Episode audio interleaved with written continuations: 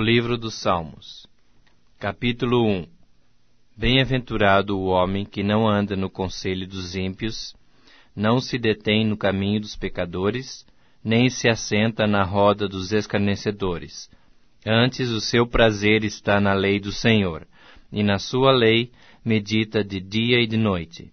Ele é como árvore plantada junto à corrente de águas, que no devido tempo dá o seu fruto e cuja folhagem não murcha, e tudo quanto ele faz será bem sucedido.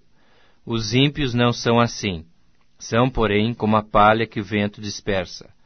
Por isso os perversos não prevalecerão no juízo, nem os pecadores na congregação dos justos, pois o Senhor conhece o caminho dos justos, mas o caminho dos ímpios perecerá.